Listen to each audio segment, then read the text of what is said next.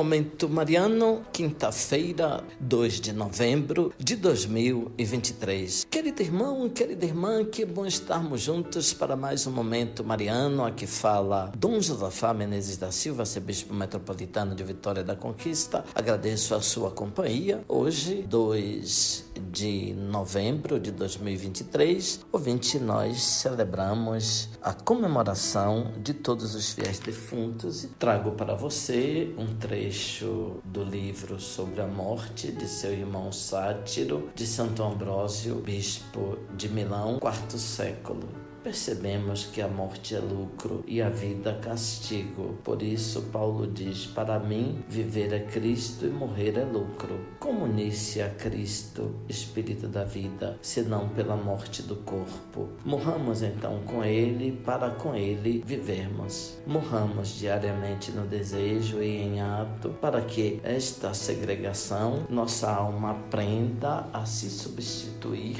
das concupiscências corporais que ela, como se já estivesse nas alturas, onde não alcançam os desejos terrenos, aceite a imagem da morte para não incorrer no castigo da morte, pois a lei da carne luta contra a lei do espírito e apoia-se na lei do erro. Mas qual o remédio? Quem me libertará deste corpo de morte? A graça de Deus por Jesus Cristo, nosso Senhor. Temos o médico, usemos o remédio. Nosso remédio é a graça de Cristo. E corpo de morte é o nosso corpo. Portanto, afastemo-nos do corpo e não se afaste de nós o Cristo. Embora ainda no corpo não lhe obedeçamos, não abandonemos as leis naturais, mas prefiramos os dons da graça. E que mais? Pela morte de um só, o mundo foi remido. Cristo, se quisesse, poderia não ter morrido. Não julgou, porém,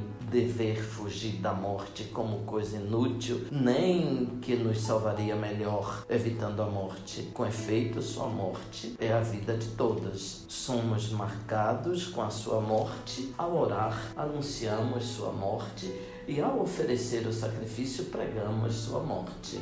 Sua morte é vitória, é sacramento, é a solenidade anual do mundo. Não diremos ainda mais sobre a sua morte, se provarmos pelo exemplo divino que dela resultou a imortalidade e que a morte se redimiu a si mesma. Não se deve lastimar a morte, que é causa da salvação do povo. Não se deve fugir da morte, que o Filho de Deus não rejeitou e da qual não fugiu. Na verdade, a morte não era da natureza, mas converteu-se em natureza. No princípio, Deus não fez a morte, mas deu-a como remédio. Pela prevaricação, condenada ao trabalho de cada dia e ao gemido intolerável, a vida dos homens começou a ser miserável. Era preciso dar fim aos males para que a morte restituísse o que a vida perdera, pois a imortalidade seria mais penosa que benéfica se não fosse promovida pela graça. Por isso, tem o espírito de afastar-se logo da vida tortuosa e das nódoas do corpo terreno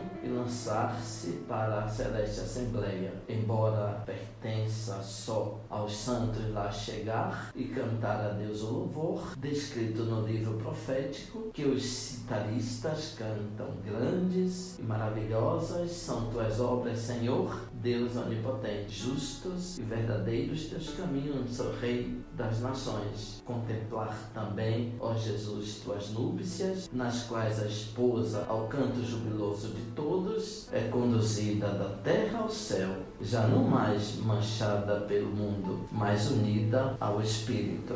Louvado seja nosso Senhor Jesus Cristo, para sempre. Seja louvado.